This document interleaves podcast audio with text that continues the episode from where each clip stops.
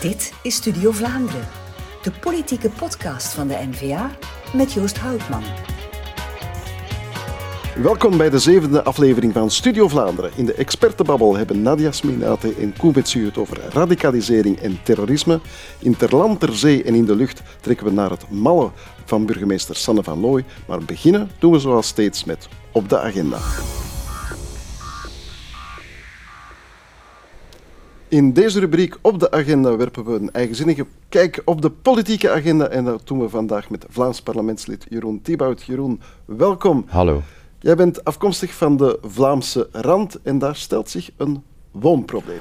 Ja, klopt. Uh, ik stel vast dat als ik uh, vrienden wil bezoeken van mij die vroeger met mij in de jeugdvereniging heel wat straten onveilig maakten, dat ik die nu wel veel verder moet gaan zoeken dan daar waar we opgegroeid zijn. En dat is eigenlijk de kern van het probleem, dat waar we wonen, we niet meer kunnen kopen. Ja, jij bent dus wel in eigen streek kunnen blijven wonen, in tegenstelling tot je vrienden van vroeger. Klopt, ik heb een beetje uh, steun gehad, maar niet iedereen heeft dat geluk. En met het nieuwe decreet wonen in eigen streek proberen we daar toch een antwoord op te bieden uh, voor die mensen die dat momenteel niet kunnen. Ja, dan hebben we het over wies, wonen in eigen streek. Klopt. Hoe moet ik mij dat concreet voorstellen? Over welke gemeente gaat het? Over wat ja. voor soort gronden gaat het? Ja.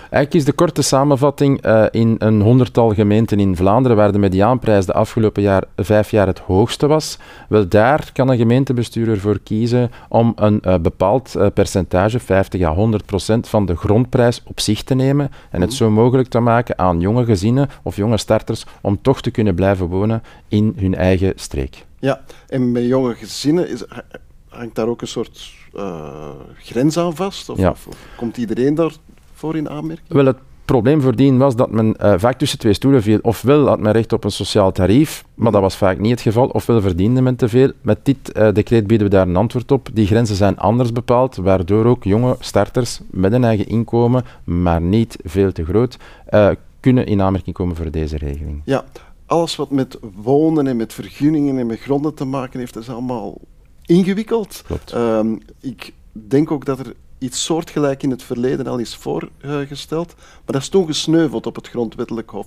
Wat maakt dat het nu wel zou lukken?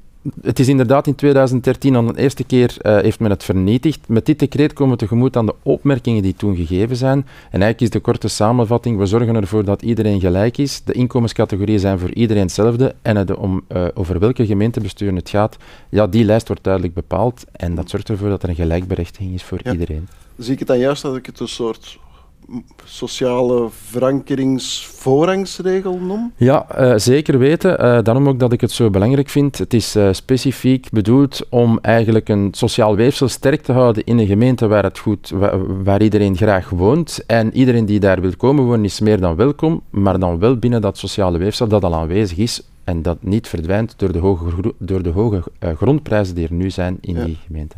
Ja, je bent dus van de, van de Vlaamse rand. is dat ook de reden van je sociaal engagement? Ja, ik denk uh, alles wat ik doe is, komt eigenlijk voort uit, uh, uit dat woonachtig zijn in die Vlaamse rand. Ja, we hebben als eerste de invloed van een grootstad, waar niks mis mee is, maar we moeten ermee mee omgaan. En ik denk dat het sociaal engagement dat ik uit mijn jeugd heb, dat dat gebleven is en dat ik dat nu in de politiek wil omzetten. Ja, uh, we hebben het er nog niet over gehad, nee. maar je zit eigenlijk een heel vers uh, parlementslid. Uh, je bent pas sinds september, als ik me niet vergis, parlementslid. Ja. Um, hoe komt het dat je pas sinds september, midden van de legislatuur, parlementslid wordt? Ik was eerst achter de schermen actief, de laatste vijf jaar, op kabinet als woordvoerder en kabinetchef. En ineens kreeg ik dan de melding dat Vlaams parlementslid Pieter Bruin zijn mandaat neerlegde en dat ik de volgende was om in aanmerking te komen. En omdat ik het nooit gedaan had, dacht ik wel dat ik het kon. Dus ja, dat is een heb ik maar ja Pippi Langkous Absoluut. quote. Absoluut. Ehm, maar val je dan quasi letterlijk van, van je stoel en, en, en, wil je dat dan ook meteen doen? Het is, uh, het is een hele uitdaging, maar ik heb niet getwijfeld. Uh, ik denk dat het een mooie kans is om uh, die Vlaamse rand een beetje in de aandacht te brengen, om ook mm-hmm. van daaruit de stem in Brussel te zijn. En ja, ik ben niet bang van een kleine uitdaging. Ja, um, en ja, er valt dan heel wat te doen, heel wat nieuw te ontdekken, ja. denk ik. Uh, wat staat er op jouw politieke agenda deze, deze week? Wel, uh, op mijn politieke agenda deze week staat een bezoek aan zoveel mogelijk lokale afdelingen. Uh, ik ben er dankzij hen en ik wil er ook zijn voor hen. Dus ik ga op bezoek in al die lokale afdelingen van uh, Vlaams-Brabant, in eerste instantie Halle-Vilvoorde, om mij kenbaar te maken en hun verzuchtingen mee te nemen naar het Vlaams parlement. Ja, en misschien ook om die wies-regelingen wat uit te leggen. Die vraag zal zeker komen en die licht ik graag toe, ja, absoluut. fantastisch. Ja, heel wat op jouw politieke Ehm, agenda. Ik dank jou alvast voor jouw komst en voor de heldere uitleg over uh, dit uh, ja, interessante onderwerp dat toch heel veel mensen, jonge mensen zeker, aanbelangt. En we hadden het over het lokale. Wel, dat is een uitstekend bruggetje naar de volgende rubriek, want dan trekken we naar het malle van burgemeester Sanne van Looy, waar we een spook in een kasteel tegenkomen. Ik verzin het niet, u merkt het in de rubriek Te land, ter zee en in de lucht.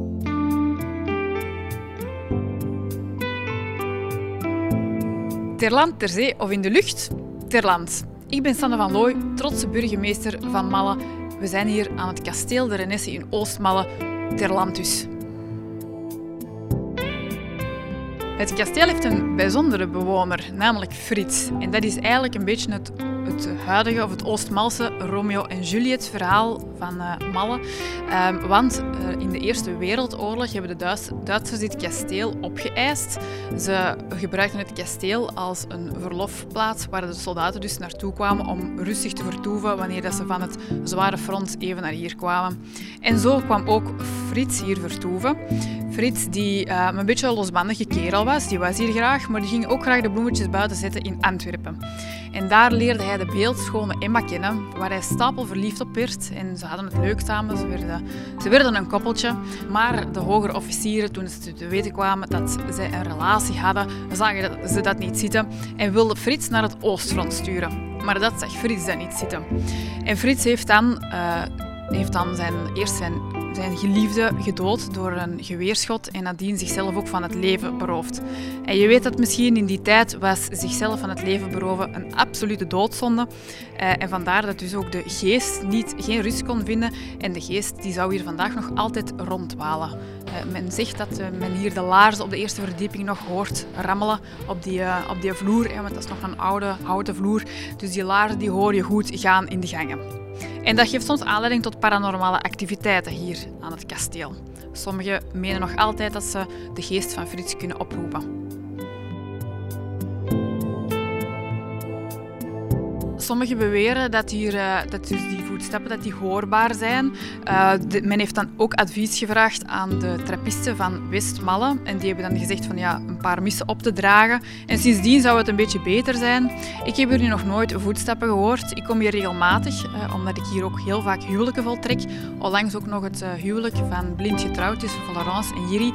Dus je ziet, ons kasteel heeft heel wat te bieden. En het is een zalige plek om hier te mogen trouwen.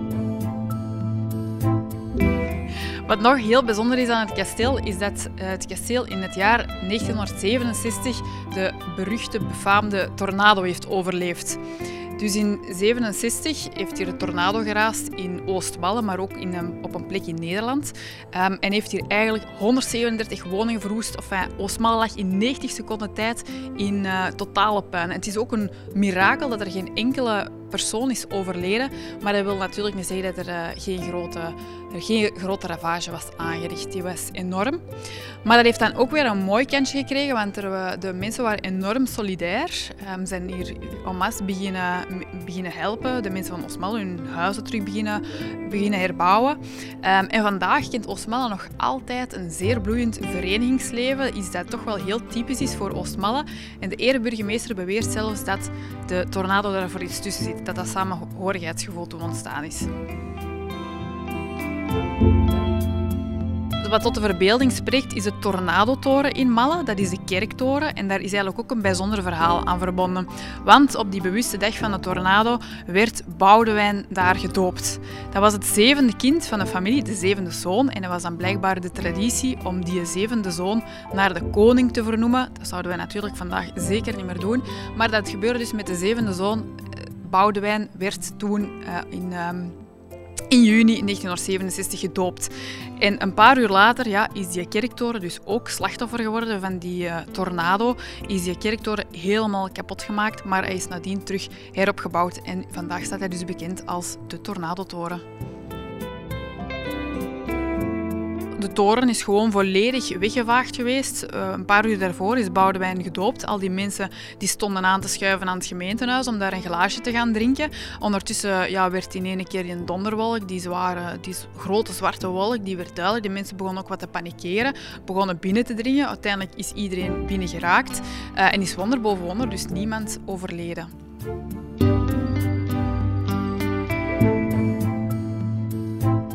Ik ben vandaag 31 jaar. Ik was 30, bijna 31 toen ik burgemeester werd in januari. Um, dat, dat gebeurt wel eens dat ik op een receptie aankom en dat men uh, niet weet dat ik burgemeester ben. Maar ik vind dat dan ook altijd wel grappig. Ik zeg van ja, ik zie hier ook niet uit als het prototype van een burgemeester. Maar ik denk dat dat ook juist maakt dat ik heel toegankelijk ben. Dat de mensen mij ook gewoon aanspreken zoals ik ben. Ik ben ook gewoon Sanne.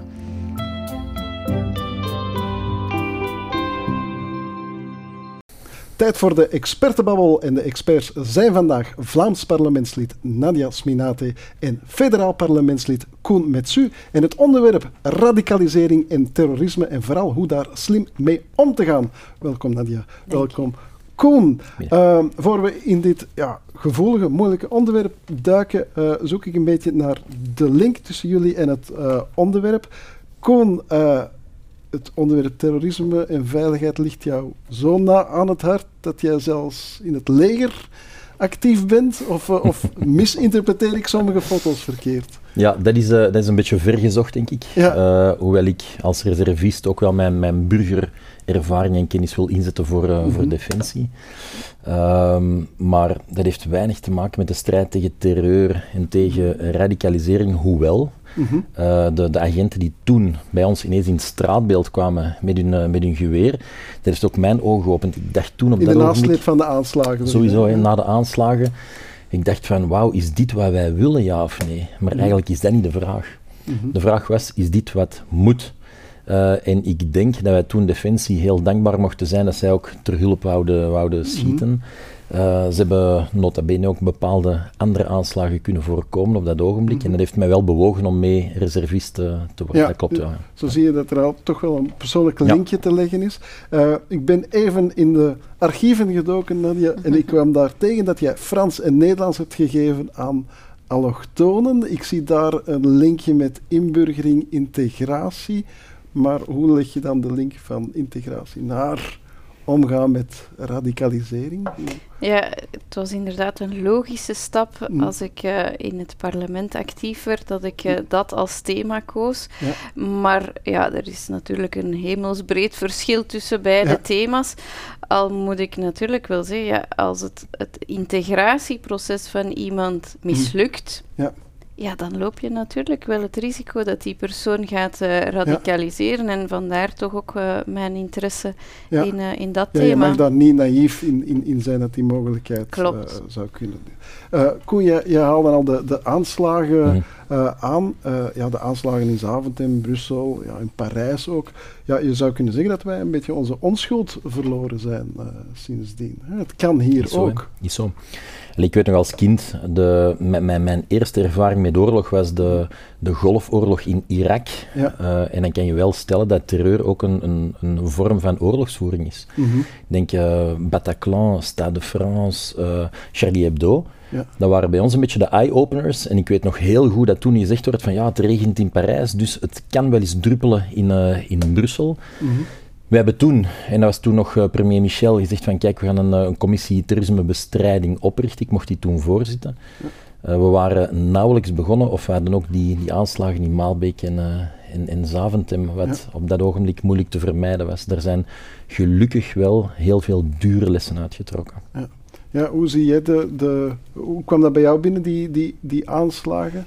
Wel, ik denk dat je het in de vraagstelling goed hm. hebt verwoord. We zijn onze onschuld uh, kwijtgeraakt ja. op dat moment, omdat uh, die aanslagen, dat was iets dat ons allemaal in het hart getroffen heeft, um, omdat zij heel bewust gekozen hebben om een aantal zaken te treffen die voor ons Vlamingen, maar ook uh, Europeanen, Westerlingen, heel veel betekenen. Hè. Die aanslagen op uh, het voetbalstadion voetbal voor ons, hè, dat, dat maakt deel uit van ons dagelijks leven, maar ook uh, aanslagen in een concertzaal, aanslagen nadien in Zaventem op reis gaan. Dat maakt allemaal deel uit van wat wij belangrijk vinden in het leven. Dus um, ik denk dat op dat moment iedereen wel besefte van dit is oorlog tegen onze waarden en normen. Ja, als we nu kijken naar, naar het, het, het proces, uh, naar de aanslagen van, van Zaventem, ja, dan vind ik het wel een beetje cynisch dat uh, het gaat dan eigenlijk over de glazen kooien. Ja. Allee, dat is toch wel heel, heel, heel cynisch. Kijk, hè, dat is de volgende kaakslag. Mm. Uh, dat, is, dat, is, dat, is, heel duidelijk. Uh, want ze werden als beesten behandeld. Hè. We gingen niet naar de zoo, moesten niet zomaar kijken naar die terroristen. Uh, wel, met mijn haar kwam echt ik huiver van, van zo'n uitspraken, wetende wat dat zij allemaal hebben teweeggebracht. Welke, welke ja, gevoelens, ehm, smart zij hebben veroorzaakt ook. Dat is, dat is du jamais vu. Dus als je dan ziet van, van oké, eigenlijk we moeten dat nu gaan aanpassen omdat zij dat willen, ja. Wij hadden iets anders. En wij heeft toen gezegd, wat, wat, je eigenlijk moet doen, is je moet dat proces correctionaliseren. Je moet dat niet voor assise trekken. Mm Een assiseproces met tien schuldvragen is moeilijk. Ja. Een assiseproces nu, met 30.000 schuldvragen, is onmogelijk. Mhm. En die, die wonden die worden terug opengereden. Die, die, de ouders van de nabestaanden, de slachtoffers zelf, die moeten ook allemaal nu dat, dat opnieuw gaan herbeleven. Uh, en dat vermeden kunnen worden door wat dat ze in Frankrijk gedaan hebben. Hè. Zorg voor een beroepsjury. Ja. Uh, zorg ervoor dat eigenlijk het leed voor die slachtoffers gewoon uh, beperkt wordt. Maar men heeft er niet naar willen luisteren. Wij hebben toen met NVA een, eigenlijk een wetsvoorstel ingediend. Werd nog mee ondertekend door Katja Gabriels, Open VLD. en toen dat Vivaldi ontstond, moest zij haar handtekening schrappen daarvan.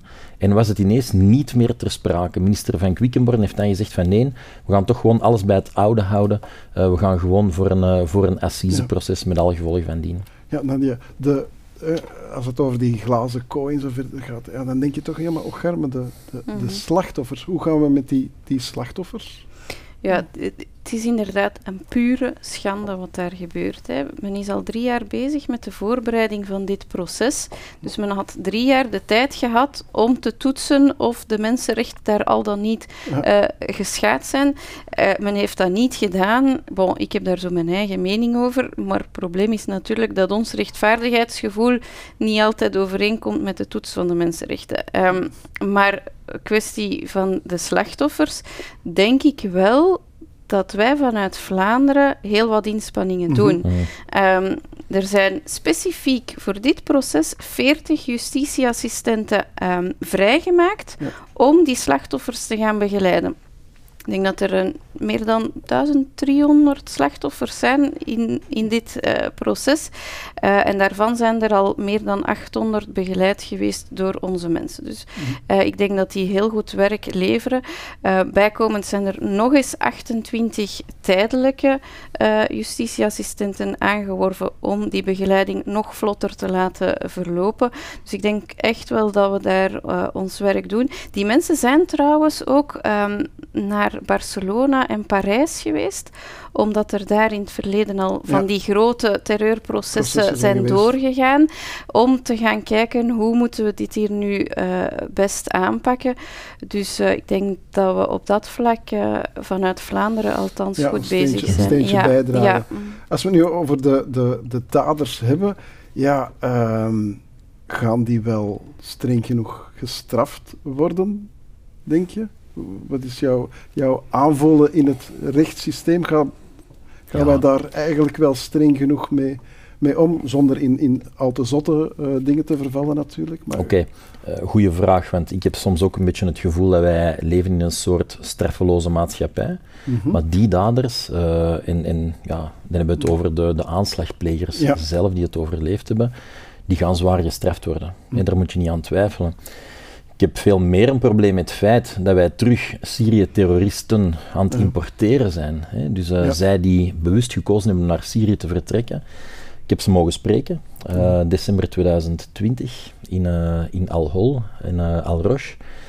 En die mensen die toonden toen op dat ogenblik, en dat is nog niet zo lang geleden, geen enkel berouw. Ja. onze regering heeft gezegd, ja, we gaan die repatriëren, want ze hebben de dubbele nationaliteit. Ja. Wat voor N-VA ook al heel moeilijk is, want we hebben ook al jarenlang een wetsvoorstel, neem de nationaliteit af van terroristen. Een terrorist is de facto iemand die zich verzet tegen uw waarden, uw normen, tegen uw maatschappijmodel. Ja? Ja, die, die, blaast quasi letterlijk zijn band met, met het land op. Tuurlijk, zij, willen, zij willen dat, ja, dat uw land, dat uw regio zich vormt naar zijn of haar gedachtemodel. En dat is, uh, dat is natuurlijk niet wat wij willen. Wij hebben hier tientallen, honderden jaren al gewerkt voor, uh, mm. voor, voor deze maatschappij. Dat spreekt voor zich. Maar dan heb je nu de Vivaldi-regering die zegt van oké, we gaan die toch repatriëren. En ze besparen zich kosten, tijd, nog moeite. Hè. De eerste keer dat er uh, meer dan zes Syrië-strijdsters terug gerepatrieerd werden, dat kostte meer dan 2 miljoen euro. 2 ja. miljoen euro. Op het ogenblik dat zij terug waren, die gaan onmiddellijk naar de gevangenis. Dus dat hebben wij nog uh, ten tijde van Jan Jan Bon ook, uh, ook mee wettelijk bepaald. Is nog altijd de rechterlijke macht die moet zeggen van oké, okay, hoe gaan we daar nu mee om? Ja. Na vijf maanden is de eerste vrijgekomen. En dan heb ik minister van Quickenborne geconfronteerd met het feit van kijk, kan u ons garanderen dat al die Syrië-strijdsters nog altijd achter slot en grendel zitten? Ja. En hij zei, ja, ik garandeer u dat. Maar diezelfde avond is hij erop moeten terugkomen, want de eerste twee waren al vrij. Hij was niet op de hoogte van, uh, van dat dossier. En dat zijn, hey, pas op, hè, we hebben met de Koerdische delegatie daar gesproken, die zeiden ook van de Belgische vrouwen zijn heel vaak erger dan de, uh, de, de, de Irakese mannen daar, bijvoorbeeld. En wij importeren ze terug. We zeggen van oké, kom maar gewoon terug. Hier, moet je, hier kunnen ze opvolgen. Het OCAT heeft dat ook gezegd. We zeggen van kijk, hier kunnen we ze beter monitoren, opvolgen en straffen. Maar als ze dan na vijf maanden terug op vrije voeten zijn... Ja, dat botst wel heel hard mee het rechtvaardig. Dan maak je ons iets wijs. Dan maak je ons gewoon iets wijs. En dan is die slinger helemaal doorgeslagen. En dat, uh, ja. dat verwijt ik hen wel, ja. Ja, zou je kunnen zeggen dat, dat Vivaldi daar wat naïef in, in, in is? Ik, uh, we, we, importeren natuurlijk onze eigen problemen. Het is een delicaat onderwerp, omdat uh, ja, we repatriëren die vrouwen, maar ook de kinderen. Ja.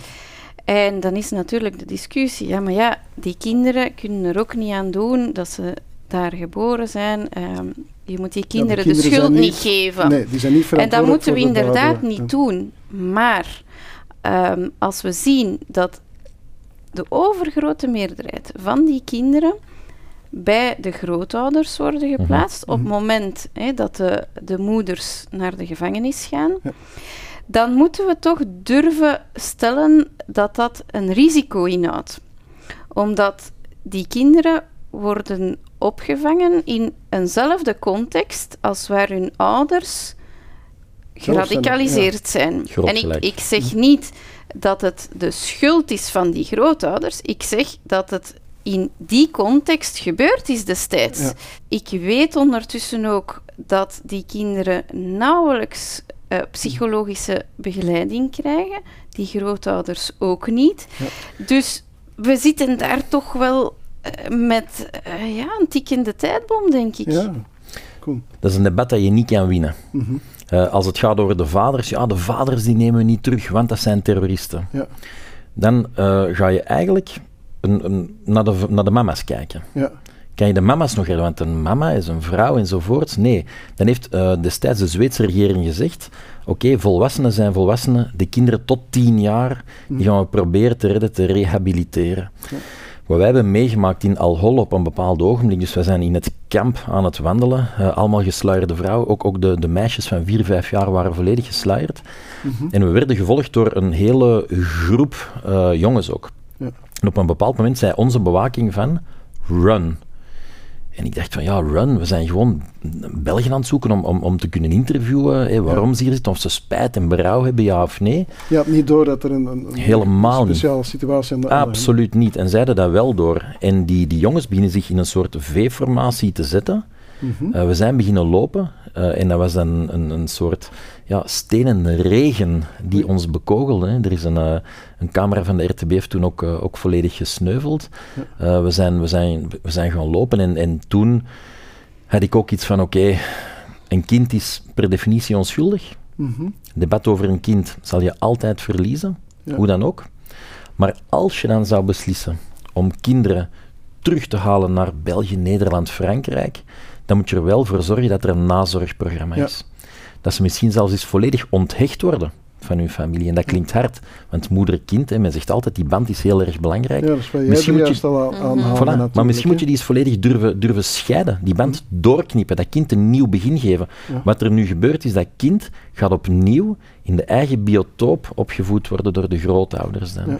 Is dat de juiste manier? Dat is, dat is de vraag die we ons moeten stellen. Ja, ik hoor eigenlijk... Uh, ja, wel een sterk verhaal, vind ik het doet ook, net zoals bij de andere dingen die we al aanhalen, uh, een beetje denken aan, aan, dat al te naïeve idee dat er soms leeft bij, bij Vivaldi. We halen ze terug, we, kanaliseren dat en dat komt dan wel in orde.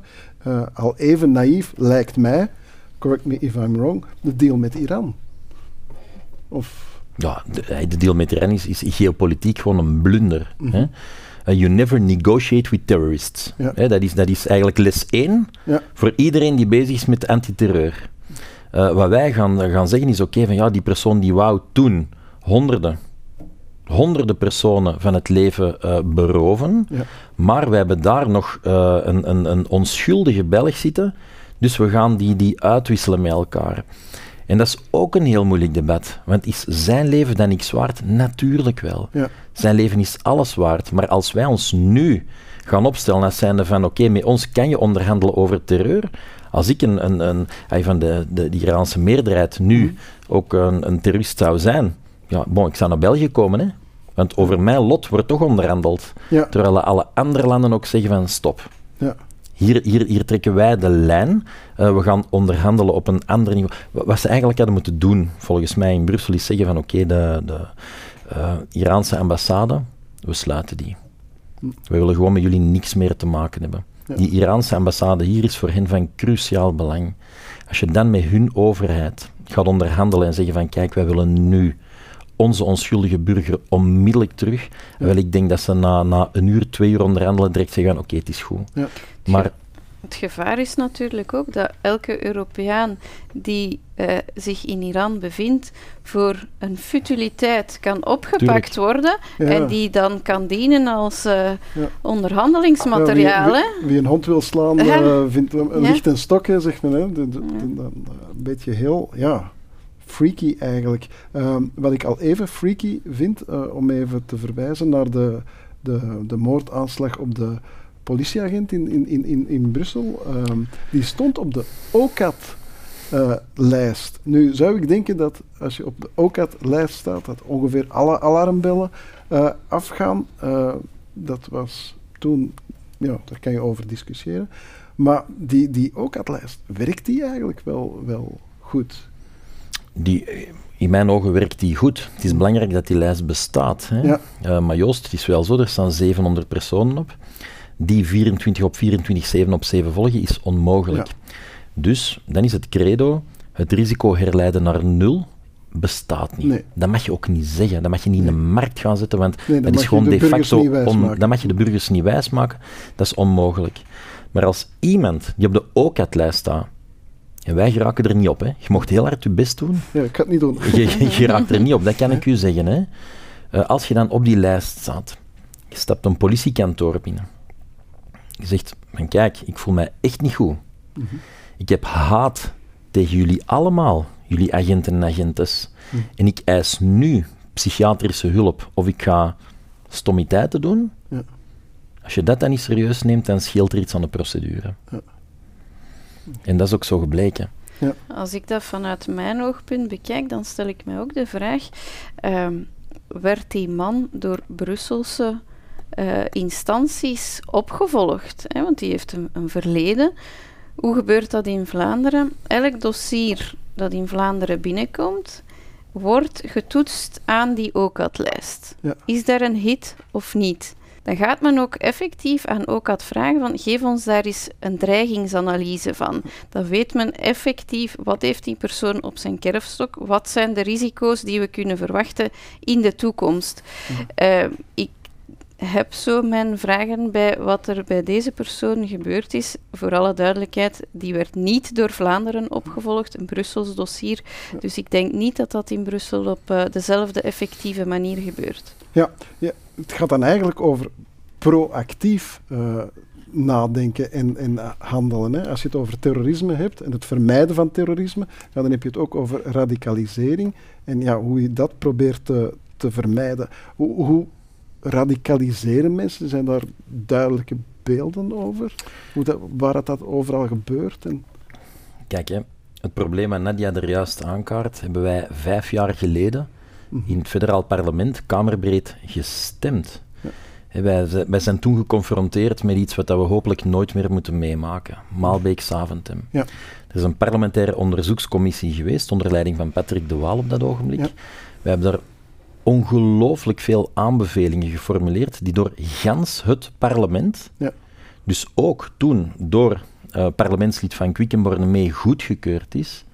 Hm. En als ik dan nu een paar dagen geleden hoor door Van Quickenborne van ja, we hebben lessen getrokken, hier nu in, uh, in Brussel door het, uh, desastreuze incident van de persoon die op de OCAT-lijst stond, jegens de, de politieagent 1, we gaan zorgen voor een betere informatieuitwisseling tussen politie, justitie en de hulpdiensten. Mm ja? Twee, we gaan zorgen voor een betere opvolging van de OCAT-lijst. Drie, we gaan in de gevangenissen gaan we ook zorgen voor een beter deradicaliseringsprogramma. En vier, we gaan ook zorgen voor een betere nultolerantie jegens geweld tegen de, tegen de politie. Ja.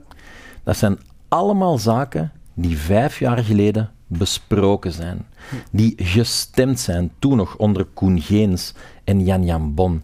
Ze hebben, het, eh, ze hebben eigenlijk het nodige in gang gezet en eigenlijk, en dat, dat verwijt ik een klein beetje de regering, van oké, ja, goh, het is al zo lang geleden, is dat nog een prioriteit, ja of nee? Moeten we dat nog volledig gaan uitvoeren, ja of nee? En eigenlijk dit, en dat is heel kras wat ik nu zeg, maar het voorval van de voorbije week had vermeden kunnen worden. Ja. Je zegt eigenlijk, hè, als, als de minister zegt, we gaan dat doen, je had dat verdorie al lang moeten doen. Punt. Punt. Punt aan de lijn. Allee, kijk, hè, die persoon staat op de OCAT-lijst. Zwaarste bedreiging tegen uh, iedere burger van dit land. Ja? Hm. Die komt zichzelf aanmelden in een politiecommissariaat. Die eist hulp. En dan gaan we die niet gedwongen opnemen, maar vrijwillig naar een ziekenhuis sturen. Dan scheelt er iets aan de procedure. En dat heeft minister van Quickenborne gezegd ook tijdens de commissie van jongstleden. Die zegt van ja, maar er is geen fout gemaakt tegen de procedure. De procedure is correct gevolgd. Dan wil dat zeggen dat de procedure niet klopt. Ja. En wie is daarvoor verantwoordelijk? Dat is de minister. Dus ik, ik vind dat eigenlijk de minister in casu veel bescheidener had mogen, had mogen communiceren. Dit geval is natuurlijk heel erg duidelijk. Die man heeft zelf aangekondigd dat hij een aanslag ging plegen. Maar als de vraag is hoe radicaliseert iemand, dan spreken we natuurlijk over een, een proces dat zich ontwikkelt in het hoofd van iemand. En dat is veel moeilijker te detecteren. En dat is een debat dat we uh, in het Vlaams parlement heel erg uitgebreid gevoerd hebben. En ik vond dat ook een van de moeilijkste debatten ooit, um, omdat het heel erg verengd werd tot. Ja, dat zijn jongeren die gediscrimineerd werden, die uh, racisme over zich heen hebben gekregen en dus zijn ze gaan radicaliseren. Ik ben het daar fundamenteel mee oneens. Ja, er bestaat racisme, ja, er bestaat uh, discriminatie, maar dat mag nooit een excuus zijn om ginds de mensen het, de kop te gaan afhakken of mensen van torens te gaan gooien. Ja. Um, dus voor mij is het debat veel complexer dan wat de linkse partijen ervan gemaakt hebben. Ja. het is ehm, niet simpelweg een oorzaak-gevolg Nee, nee er zijn honderden één risicofactoren. En, en we moeten dat durven benoemen, dat het een heel complex gegeven is en dat er niet zoiets bestaat als een knop van, ah, we hebben het gevonden, we, hebben, we gaan nu ook de, de, de oplossing naar voren kunnen schuiven. Want waarom zijn er dan heel veel van die Syrië-strijders die een goede job hadden, die een firmawagen hadden, gsm, laptop, alles in orde, heel veel vrienden, en die toch vertrokken zijn van de ene op de andere dag. Dus het heeft veel meer te maken ook met, met psychologische problemen, met, soms ook met, met een crimineel verleden, waardoor dat de stap veel kleiner geworden is. Dus het is, het is een veel complexer debat dan, dan wat we bij sommige politici uh, te horen krijgen. Het is een, een heel complex debat. Jullie zijn lokaal heel actief natuurlijk. Merk je op lokaal niveau, hoe zijn jullie daar mee geconfronteerd met, met, met zulke vormen van radicalisering? Ik weet niet hoe het in Edegem uh, aan toe gaat. Bah, kijk, kijk Edegem dat is de zuidrand van, uh, van Antwerpen, dat is een grootstad. Een grootstad ook met, uh, met haar enorme troeve, prachtige stad trouwens. Ook met haar problemen. Um, en wij behoeden ons daar wel, wel voor. In die zin, wij hebben ook een uh, lokale integrale veiligheidscel, door Jan Jan Bon trouwens nog, nog geïnitieerd. Ik vind dat bijzonder interessant in die zin. Dat zijn de burgemeesters die samen met de politie samenzitten om over alle potentiële casussen te spreken van personen die aan het radicaliseren zijn. Ja. Het kan heel breed gaan. Bijvoorbeeld iemand die naar school gaat en ineens heel provocatieve opschriften begint te dragen op ja. de t-shirt leerkracht meldt dat. Vroeger had de, had de leerkracht geen meldpunt. Hè? Dat was van, oh, dat is vreemd. En mhm. in de koffiekamer waren ze een beetje aan het praten met elkaar, van ja, dat is toch wel, en hoe gaan we dat aanpakken? Nu komt dat tot bij ons, en wij gaan alle stakeholders aan één tafel verzamelen en praten van, oké, wat is de oorzaak? En vooral, hoe kunnen we het gaan oplossen? Dan heb je de local task forces. Ja? Heel, die, heel die casus proberen te begrijpen. Van, Sowieso. Uh, en dat gaat van de sportinstructeur mm. tot de leerkracht, tot de ouders, tot de persoon zelf. Hè? Ja. Uh, we zitten aan tafel en we gaan dat uitpraten met elkaar om een beter begrip te hebben van is dit inderdaad puberteit? Of moeten we hier toch iets meer gaan achterzoeken? Mm -hmm. En moeten we ons uh, er ja, voor gaan behoeden, in zekere zin. Je hebt de local task force. Iemand die op de OCAT-lijst staat wordt ook met de politiediensten besproken. Daar is de burgemeester niet bij. Dat is niet bestuurlijk, hè. dat is eerder politioneel ook. Zodat de politie ook weet van oké, die personen uh, die staan op de OCAT-lijst en wonen in, op ons grondgebied. Ja. Hoe gaan we daarmee om? Wat is de laatste stand van zaken van die persoon? Mm. Dus die worden ook wel, wel, wel correct opgevolgd. Maar dan opnieuw, Joost, zeg ik ook van, iemand kan er vallen wij weten dat niet. Je kan niet in iemands hoofd treden. Nee, nee, dat is wat jij er juist aanhaalde. Dat is het complexe. Je kan mhm. niet in iemands hoofd... Uh, ja. Uh, dus je kan wel het risico beperken en mm. indijken. En dat is een kerntaak van de regering. Ja. Het risico naar nul herleiden is onmogelijk. Nee. Maar het risico beperken is een noodzaak. Ja. En ik denk dat dat de, de, afgelopen weken heel duidelijk gebleken is, dat dat geen prioriteit is op dit ogenblik van uh, de federale regering. In uw tijd als burgemeester hebt u dan te maken gehad met die OCAT-lijst? Ja, ik heb daar uh, inderdaad ook uh, ervaring in, maar dat was helaas uh, geen positieve ervaring. Mm um, op een bepaald moment was er een haatprediker die effectief op de OCAT-lijst stond. die had een gevangenisstraf van vijf jaar uitgezeten en die kwam op een bepaald moment vrij. En uh, ik kreeg toen uh, telefoon van verschillende media om te vragen van ja, mevrouw de burgemeester, u weet dat die haat, haatprediker dat die hmm. vandaag vrijkomt. Dus ja, ik ben daarvan op de hoogte.